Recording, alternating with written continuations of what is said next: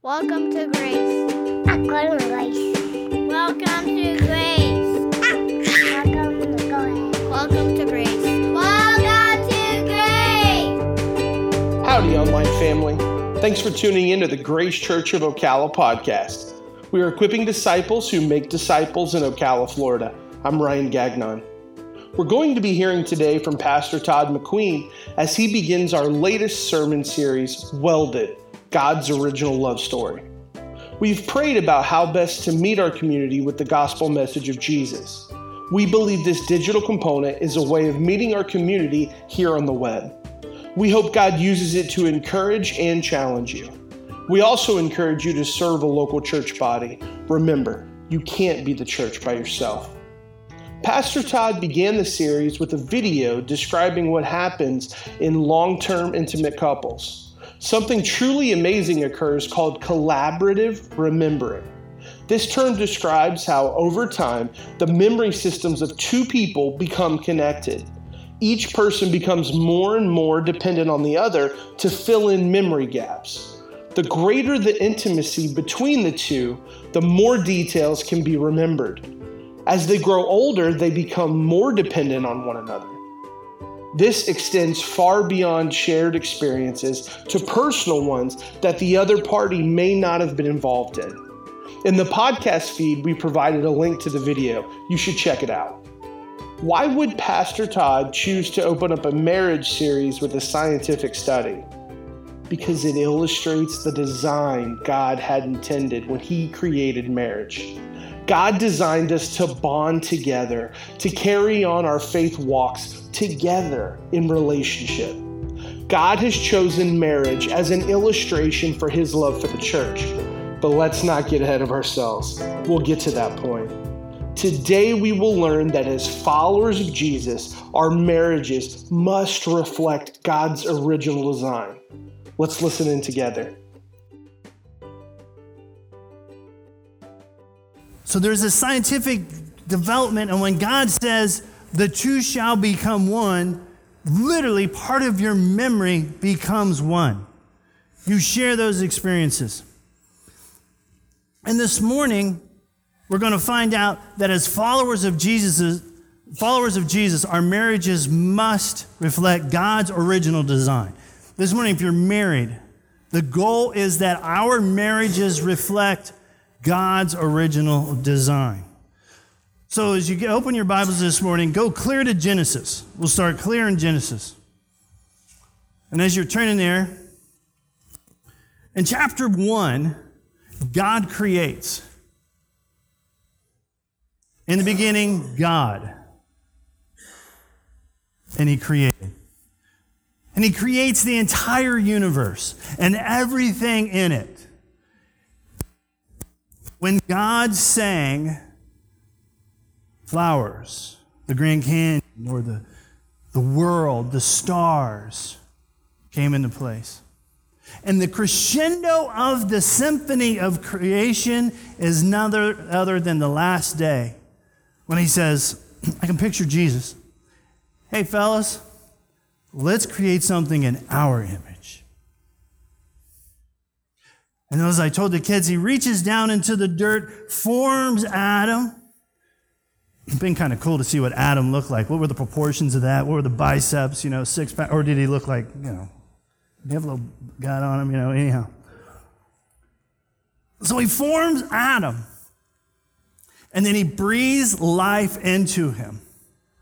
And that makes him incredibly unique. And then at the end of that, God says, That is really, really good.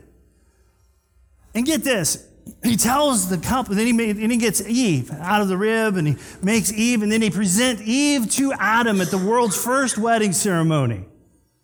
And what does he tell him to do? Be fruitful and multiply and take care of my world. But guess this? He says, go recreate. Image bearers. I had a blast for five days. Sixth day was awesome. I enjoyed it. Now, you two, go enjoy it. Go and do what I did. That's Genesis 1. Now, Genesis 2, Move your finger over to Genesis 2. Verse, we'll start in verse 18. God welding. Because we're calling this series the welding. When God welds two people together. Genesis chapter 2, starting in verse 18. Then the Lord God said, It is not good that man should be alone. I will make him a helper fit for him. Now out of the ground the Lord had formed every beast of the field and every bird of the heavens and brought them to the man to see what he would call them. And whatever the man called every living creature, that was its name. The man gave names to all the livestock and to the birds of the heavens and to every beast of the field. But for Adam there was not found a helper fit for him. So the Lord God caused a deep sleep to fall upon the man, and while he slept, took one of his ribs and closed it up in place with flesh. And the rib that the Lord God had taken from the man, he made into a woman and brought her to the man. Then the, then the man said, This at last is bone of my bones and flesh of my flesh. She shall be called woman because she was taken out of man. Therefore, a man shall leave his father and his mother and hold fast to his wife, and they shall become one flesh. And the man and his wife were both naked and were not ashamed. So, God by design, God at creation, creates the universe, and then he takes Adam from dust and he breathes life into his nostrils. God, Jesus, plants the Garden of Eden and puts Adam there. Now, guys, get this. He had the perfect job with no sin, with good benefits.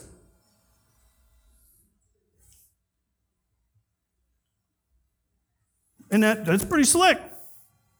For most men in here, if you had the perfect job, no conflict, Pastor Michael, when you planted it, it grew without weeds.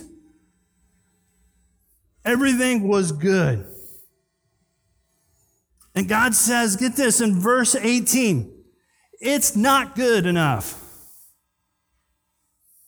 It's not good that he is alone. So, what's God do? What's the next thing God do, does? He says, Hey, it's not good that Adam should be alone. So, what's he do? Hey, Adam, sit down. What is this thing called? Let's call that dog. Hey, Adam, what did we call it? So he goes through all of these things and he brings them in front of Adam, and Adam names all of them. What is he doing? It's not good that he should be alone. So, what does God then give him? He gives him animals. Good job, good benefits. Cats don't bite, they actually listen. Dogs are easily trained. Then what's God say? He repeats it again. Oh, guys, this is not good enough. Let's create the perfect companion. Before sin ever entered the world, Adam went through the process of figuring out on his own, being alone doesn't cut it. And by the way, a lot of us guys, I've heard this joke. A dog is the only thing you put in the trunk. Drive 12 hours, and when you open the trunk, is happy to see you. You cannot do that to your wife. Guys, dogs are just dogs. If it's one thing I've learned in Ocala, that some people would have stopped here, and if God said, Hey, is that a good enough companion? They would have been like, Yeah. How many do we know who give up relationships of the best for a secondary and they call it, well, you call yours Piper whatever? Yeah. I've had, Miss Deb is not a pet person. We got married, we had like four dogs, six parrots, turtles, all this. I, I'm the pet guy. She is not. But what has God taken Adam through the process of? Hey, it's not good you be alone. So go name all these animals. And then he goes, hey, let's, this isn't good enough. Let's make this even better. Let's step this up. And what does God bring? The perfect companion to fulfill the mission that God had given him.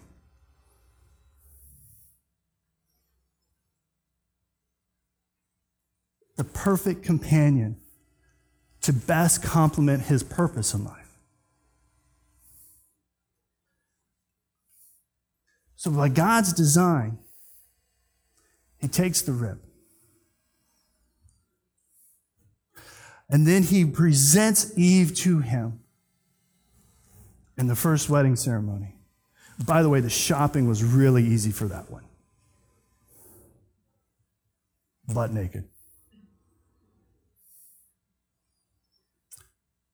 We've heard stories of men seeing their bride come down the aisle and they're tearing. Can you imagine the look on Adam's face when she God presented her to him? Oh, yeah. There she is. Can you see the emphasis in the poetry? This at last. We went through all these animals. We did Zoology 101. And we named all the animals. Thank you, Jesus. We got that done. Now we do the wedding, and he presents her to him. They have the wedding. Jesus saw a need, and he met the need. What was Adam's need?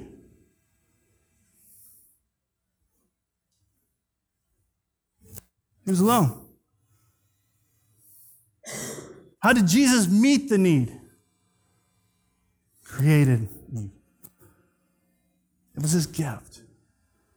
Wow.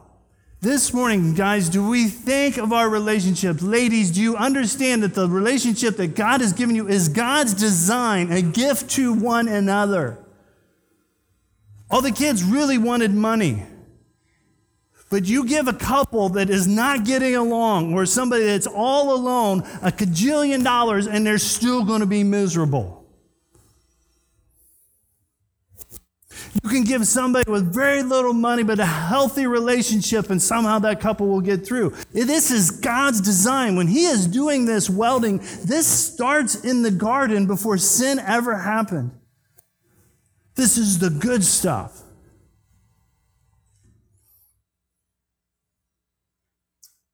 So, what does God say? When God welds, because verse 24 seems out of place. Therefore, a man shall leave his father and mother and hold fast to his wife. It's like it's outside the story. It's like it's been inserted in there. What is, why was that, God put that in there? Therefore, my gift to you from all eternity is when God, through all of the life, when God does the welding, you leave your former identity and you're going to form a new one in a new home. You gotta. Leave and cleave.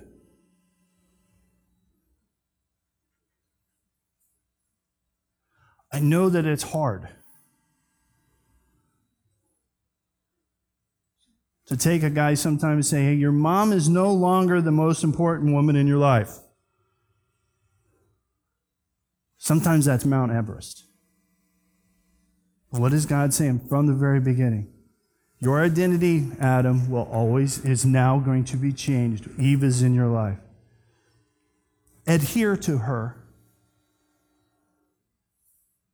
Cling. So I get the image of welding. Have you ever seen somebody weld something? What comes out of welding? One. But when you weld, Tyler, have you ever grabbed a hold of something after it's been welded? You didn't look at it for very long. There's a lot of heat. There's a lot, and it takes at the molecular level where those two things adhere to each other and then continue the process of infusing into each other. The wedding day is not, okay, we're fused.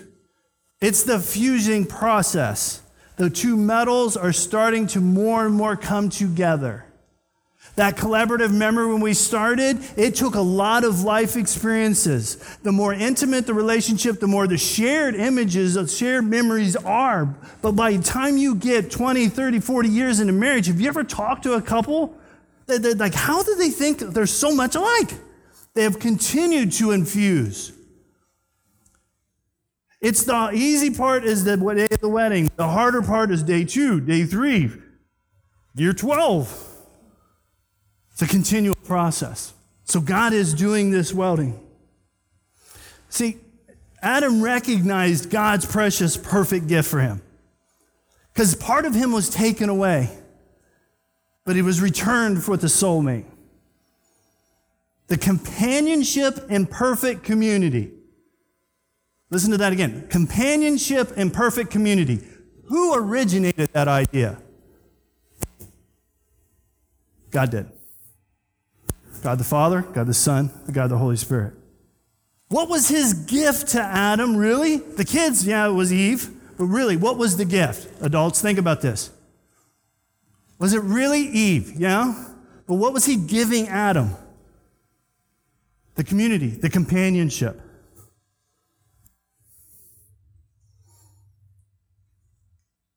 That companionship is developed over these ways with a new identity, clinging, adhering, then infusing together. Now, flip in your Bible to Mark chapter 10. It's on page 700.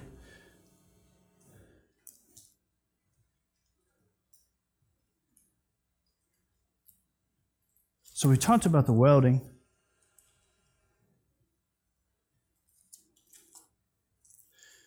Now let's see. Is it okay to divide it? Mark chapter 10, verse 1. And Jesus left there and went to the region of Judea and beyond the Jordan, and crowds gathered to him again and again, as was his custom, he taught them. And the Pharisees came up in order to test Jesus, asked, Is it lawful for a man to divorce his wife? Jesus answered them, What does Moses command you? They said, Moses allowed a man to write a certificate of divorce to send her away. And Jesus said to them, Because of your hardness of heart, he wrote to you this commandment. But from the beginning, God made them male and female. Therefore, a man shall leave his father and mother and hold fast to his wife, and the two shall become one flesh. So they are no longer two, but one flesh. What therefore God has joined together, let not man separate. So the test is it lawful to torch the metal? Is it okay to cut God's weld? I'm not going to answer all of that questions. This is a huge biblical answer. But in this context, they're trying to test Jesus. Is it lawful? Does the law say it's okay to cut God's well? And what does Jesus say? What's the law say? What have you been taught? What does the Word of God say? By the way, the Pharisees are what? The law professors. They know this. And they say, well, Moses allowed it. We studied this this morning in 1 Corinthians 6. Is it lawful to do something? Jesus is going to answer, but is it beneficial? Now, Jesus' answer is only because of sin did Moses allow you to do that. Only after sin entered the world, and get this, the Hebrew scriptures will tell you the certificate of divorce was to protect the woman. It wasn't for the guy to say, here's your receipt, you don't get half, you're gone, or whatever. The certificate of divorce, we can study that together sometime, and it's a great study.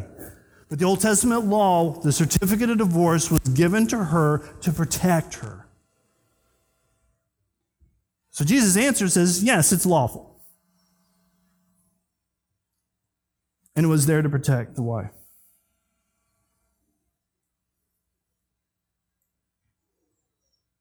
So the law professors are like, well, Moses allowed it with legality. And Jesus' response is, it might have been legal, but it wasn't the way it was supposed to be because God did the welding since the beginning, so that a man would leave and intentionally break original familial bonds. So the man would adhere, to hold fast, to be welded. Guys, listen to me. This is emotional, physical, and intellectually. The part that has blown my mind is the amount of older men who aren't physically removing themselves from the relationship. They're emotionally attaching themselves to something else. Adhering to your wife is all of these components put together. So Jesus says, it's not, this is what God welded in the beginning.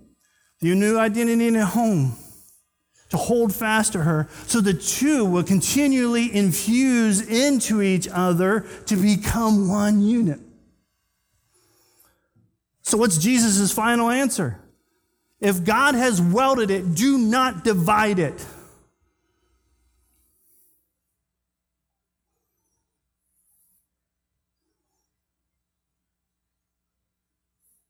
God did the welding. He had to adhere two pieces together on a molecular, on a deep level. And the command here in the original is big letters. If Jesus was texting this, it would have been in all caps. Do not divide. See, while we do have sin and there are divorces, it wasn't God's original plan. Is it lawful to divorce? Yes. But was that God's original plan? That's why, as believers, as followers of Jesus, our marriages should evidence the original plan. Because God created a process of welding two pieces together. God takes two and makes them one. And it gets even crazier as we continue in Mark about divorce. Pick up with me in verse 10. So Jesus has this conversation in public with the Pharisees. So when he gets in private with the disciples, they get him by themselves in a house. And in the house, the disciples asked him again about this matter. And he said to them, Whoever divorces his wife and marries another commits adultery against her. And if she divorces her husband and marries another, she commits adultery. Grace family, what is the definition of adultery? As you think of it this morning. Cheating? Between who? What's that, Tommy? Emotional involvement between two, two people? Are they married? They, huh? Yeah, at least one person should be married. Well, this is how we typically define it. You have a hard, you, adultery is, you know, infidelity of emotional, physical, emotional to somebody else while you're in a relationship. I challenge you this morning, look at Jesus' definition in these verses. Look at your text. What's Jesus' definition of adultery? Don't you have to be married or have be in a relationship to have an adultery? What's Jesus calling adultery here? Okay, so you have a divorced people. Jesus is talking about people that are already divorced. This is yet to happen to me as a pastor in this specific way. Hey, I'm divorced. I'm no longer married to them. Can I get remarried?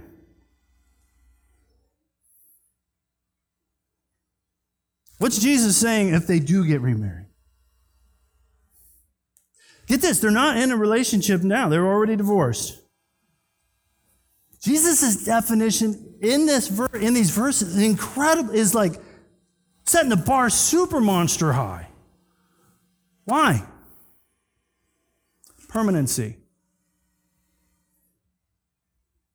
You get married, you get welded together, and you take a torch and cut it, there's pieces and parts still left over.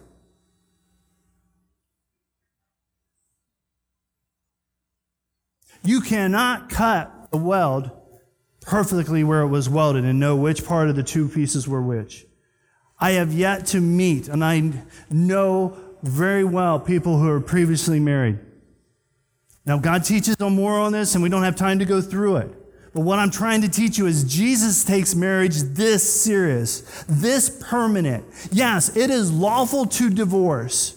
But know that when you get remarried to a divorced person or the divorced person remarries, there's a chunk, there's bits and pieces, there's shared memories with that other person. Get it? When I sit down with a couple, and they're new to this whole marriage thing. The first thing I go over is permanency. Now, as we're in marriage, do we think of the word permanent as we think about it? Maybe we didn't do the whole prenup thing, but I've seen over times where people will start less and less thinking about permanent than to options for escape. Now, are there options in the scripture for getting, breaking the weld, cutting the weld? Yes.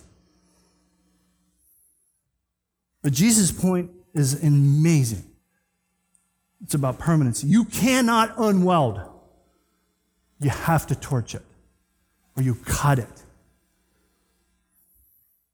So, as followers of Jesus, our marriages must reflect God's original design.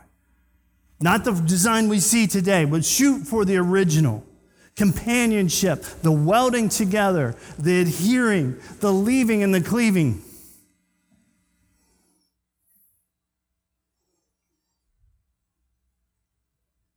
Does my current relationship match Jesus' original definition of marriage?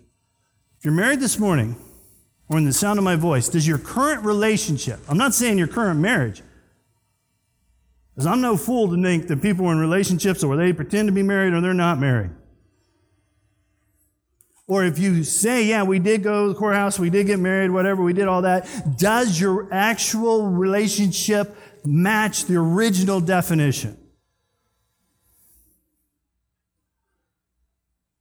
then does your you use your marriage and your relationship as an evidence to the community of who you follow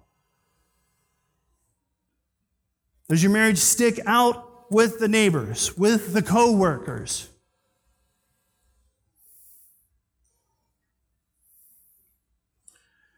you might say how in the world does all of this work anybody in the room has been married is it easy no no how long did it take Adam and Eve to have a conflict?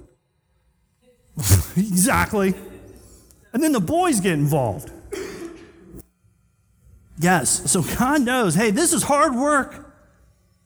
This is about two people getting well together, two people forgiving each other, two people interacting with one another. Now you might be thinking, and I'm single here this morning. What's this? Who cares? I ain't never getting married. I got two cats and a dog. Okay. Where is your relationship? Are you, are you making relationships? Are you interacting in a community?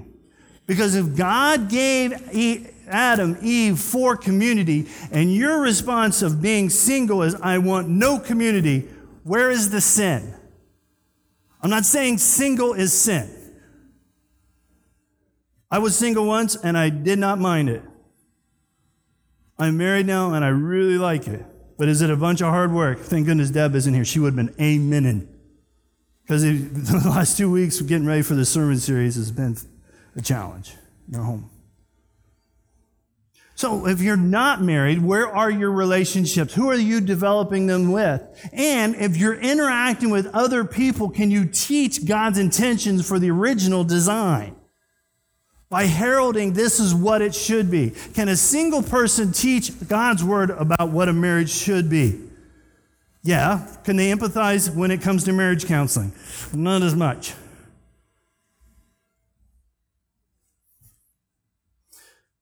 Let us go this week and work on our relationships and especially our marriages in such a way that people around us see our kids, our friends, our neighbors that because of our faith actions, they see it in the home. Now, as I conclude, guys and gals, husbands and wives, you know what makes this so hard to apply? I get done preaching to you and I go home. And you're like, unless you're spying on me, you know what I do on Monday and Tuesday? Guess who guess who knows how I preach on marriage? The one I share a bed with. You know how hard it is to prepare a series when I've got the I'm so glad she's not, I mean, I shouldn't say that. She's not here today I'm disappointed. But it is so hard because Dad knows what my faith really is. You can't fake it till you make it with a, with a spouse when you're connected, when you're adhering to each other. The pastors want to walk along with you because I know in the sound of my voice, there's people that have this has not necessarily been the easiest thing.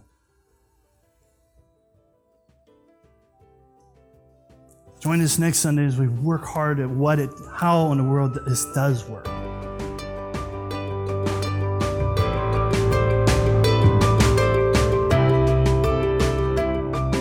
Thanks again for listening. We hope you've been challenged, encouraged, and helped by God and His Word. If you want more information about Grace Church of Ocala or would like to get in contact with us, please visit our home on the web, ocalagrace.org.